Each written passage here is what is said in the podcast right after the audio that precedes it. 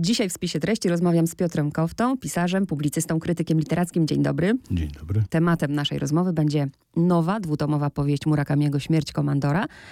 Ale pytanie na początek, czy to prawda, że pała pan wielką miłością do japońskiego pisarza? Nie wiem, czy, czy można to określić jako wielką miłość.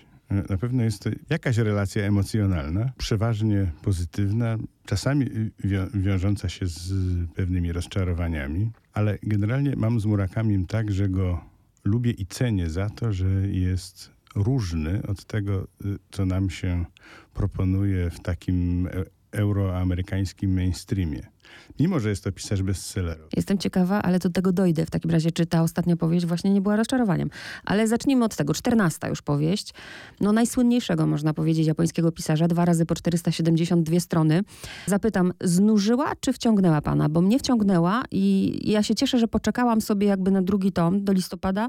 Nie czytałam w październiku pierwszego, tylko przeczytałam jakby w listopadzie dwa. A jak było u pana? Bardzo mi się podobała ta książka. W jakimś sensie w przeciwieństwie do tej poprzedniej, takiej bardzo obszernej trylogii 1Q84, która bywała jednak nużąca do dość nieudanej powieści o bezbarwnym cukuru Cazakim, o ile pamiętam, to tu wszystko grało. Aczkolwiek to jest inna powieść niż poprzednie książki Murakamiego, pod różnymi względami. No nie można jej ani sprzedać, ani wypożyczyć osobom niepełnoletnim. Czy według pana naprawdę mamy do czynienia z nieprzyzwoitym Murakamim? Nie, to jest dęta sprawa. Murakami zawsze miał bezpruderyjny stosunek do, do seksu.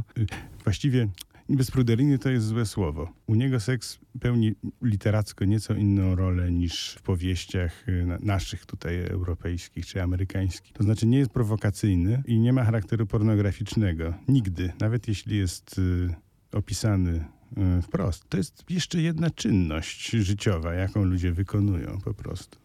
Tak jak mycie się, zmywanie naczyń, jedzenie. Tylko ta w sposób, y, nazwijmy to, wyjątkowy służy próbom nawiązania bliskości między ludźmi. I w całej historii literackiej Murakamiego to jest powracający motyw.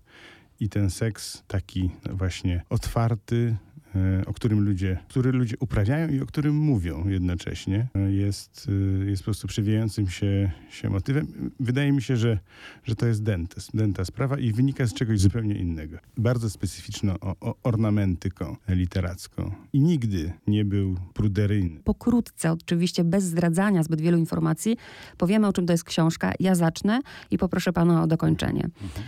E, mamy typowego u pisarza bohatera, trzydziestokilkuletniego, chyba 36, o ile pamiętam. Malarz portrecista, tym razem, którego żona opuściła. Wsiada w samochód, parę miesięcy podróżuje, następnie wraca do Tokio, a przyjaciel składa mu propozycję. Tak, przyjaciel składa mu propozycję. Na, nasz bohater jest malarzem. Tylko jest y, y malarzem takim, który maluje dla prezesów portrety, które oni sobie wieszają w gabinetach. Czyli jest malarzem, który nigdy nie zawitał do galerii w jakimś sensie jest niespełniony. Chociaż swoją robotę wykonuje bardzo dobrze. Przyjaciel oferuje mu rozwiązanie jego trudnej sytuacji życiowej, dom w górach, który zajmował jego ojciec, obecnie w szpitalu jako człowiek z jakby z ciężką demencją. Ojciec stary mistrz malarstwa japońskiego. I nasz bohater się tam do tego domu udaje, zaczyna tam mieszkać, zaczyna poznawać tajemnice tego domu. Przede wszystkim pewien obraz, który dał tytuł całej książce. Obraz śmierci komandora. Ten obraz y, jest specyficzny, ponieważ przedstawia scenę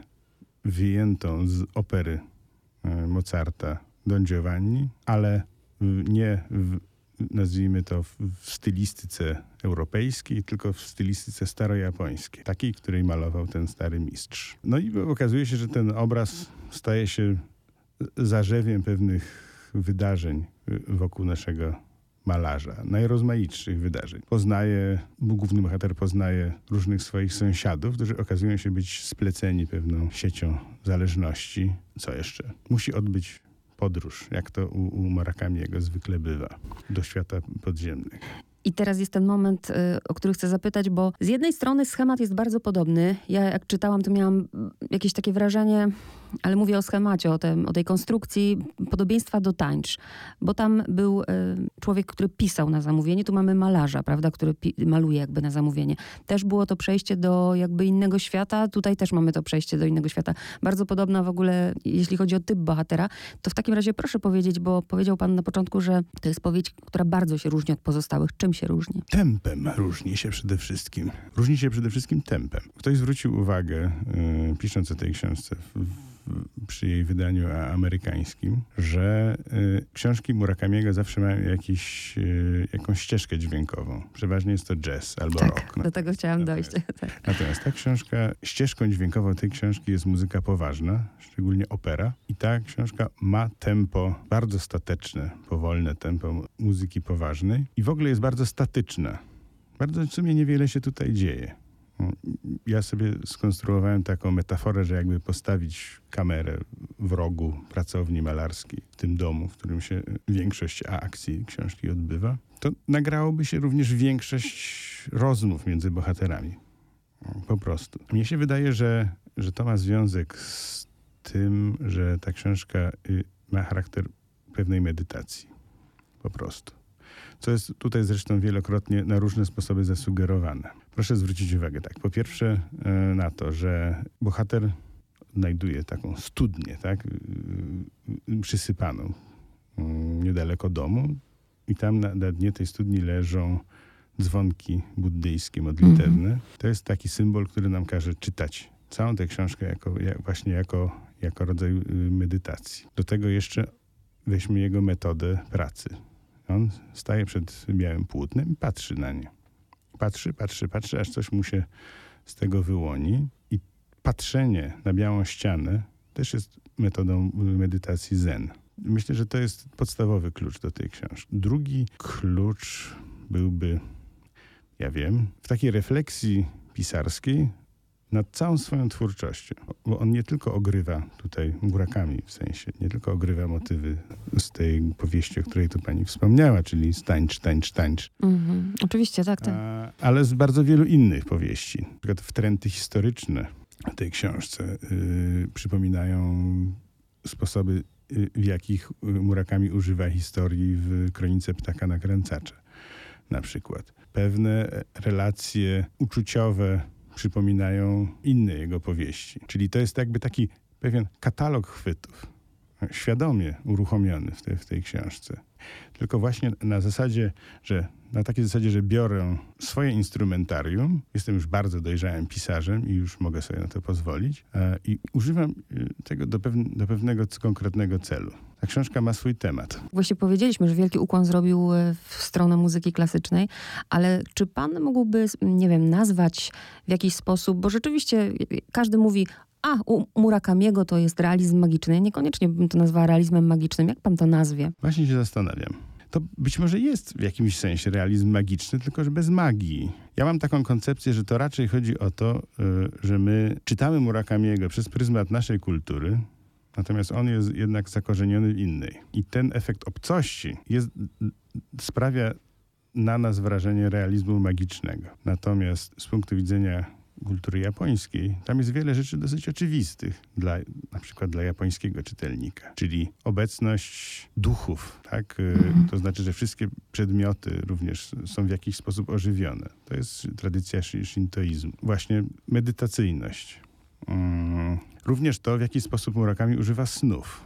Proszę zwrócić uwagę, że e, e, Murakami jest pisarzem, który znajduje się poza, poza freudyzmem który jest wszechobecny w naszej kulturze jako sposób interpretacji snów. No, u nas jest tak, że jak jest ołówek, no to wiadomo, że, że jest aluzja seksualna, prawda? Mhm. Natomiast u Murakami, jak jest ołówek, to jest to na bieżąco tworzony symbol, e, który może oznaczać wszystko. Moim zdaniem jakby istota tej tej fantazji, którą prezentuje Marakami, polega na jej jednorazowości i nietrwałości. Czyli jest to, jest to kreacja intuicyjna, spontaniczna i głęboko zakorzeniona właśnie w, w świecie japońskim. Co pana najbardziej może nie tyle zaskoczyło, co urzekło w tej książce? Myślę, że to, y, jak bardzo jest to powieść odpowiadająca na pewien kryzys wartości w Japonii. Z pewnym zdziwieniem od jakiegoś czasu czytam, że Japończycy uważają ostatnie dekady swojej historii nie za czas wielkich sukcesów, tylko wręcz przeciwnie, za czas depresji, smutku, poczucia końca, katastrofy itd. Tak Murakami jest jakąś odpowiedzią.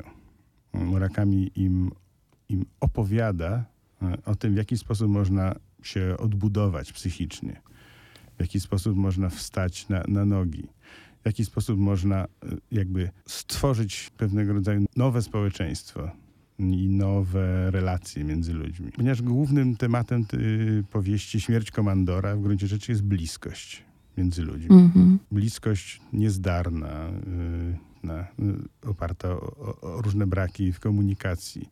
Ale to jest świat, w którym ludzie dążą do siebie. Jakoś orbitują w swoją stronę. Próbują nawiązać relacje, mimo że są sobie obcy. To jest taki świat, w którym istniała kiedyś wielka tradycyjna rodzina i wielkie klany, prawda? To znamy to z japońskiej historii. To jest takie, było, to, było to takie bardzo kolektywistyczne społeczeństwo, ale to się po II wojnie światowej skończyło. W zasadzie katastrofa tej wspólnoty to jest główny temat japońskiej literatury po, powojennej. Murakami mówi, zróbmy to tak, zlikwidujmy tę rodzinę, tę klanową rodzinę, która była wcześniej i spróbujmy nawiązać nowe relacje, na, oparte na zasadzie miłości, przyjaźni, niekoniecznie krwi. E, I ja odbieram tę książkę jako właśnie taką próbę zbudowania trochę utopii międzyludzkiej. Ale muszę jeszcze na koniec zapytać o no, Murakami, żelazny kandydat do Nobla. Pan był zaskoczony tym, że odmówił Nobla, y, nominacji do, no, nie przyjął do Nobla alternatywnego? Ja wiem, że Murakami jest człowiekiem skrajnie y, skromnym y, i nieśmiałym. On zresztą mówi o sobie, że on jest zwykłym człowiekiem, że niczym się nie różni od innych ludzi i że w knajpie zawsze dostaje najgorszy stolik, nikt go nie rozpoznaje. I myślę, że to trochę o to chodzi. To znaczy, że gdyby, nie daj Boże, dostał tę nagrodę, to musiałby gdzieś pojechać, wygłosić jakieś przemówienie, udzielić jakichś wywiadów e, i w ogóle generalnie być wśród ludzi. A to nie jest jego najmocniejsza strona. Myślę, że to o to chodzi, po prostu. On Zresztą powiedzmy sobie tak, człowiek ma 70 lat, skończył niedawno. Tak, 12 stycznia wie, że być może zostało mu już niewiele czasu. Pewnie woli się nie rozdrabniać. No tak. Tak myślę. Bardzo panu dziękuję. Dziękuję. Za, za krótko mi było, jak zawsze w radiu jest mi za krótko.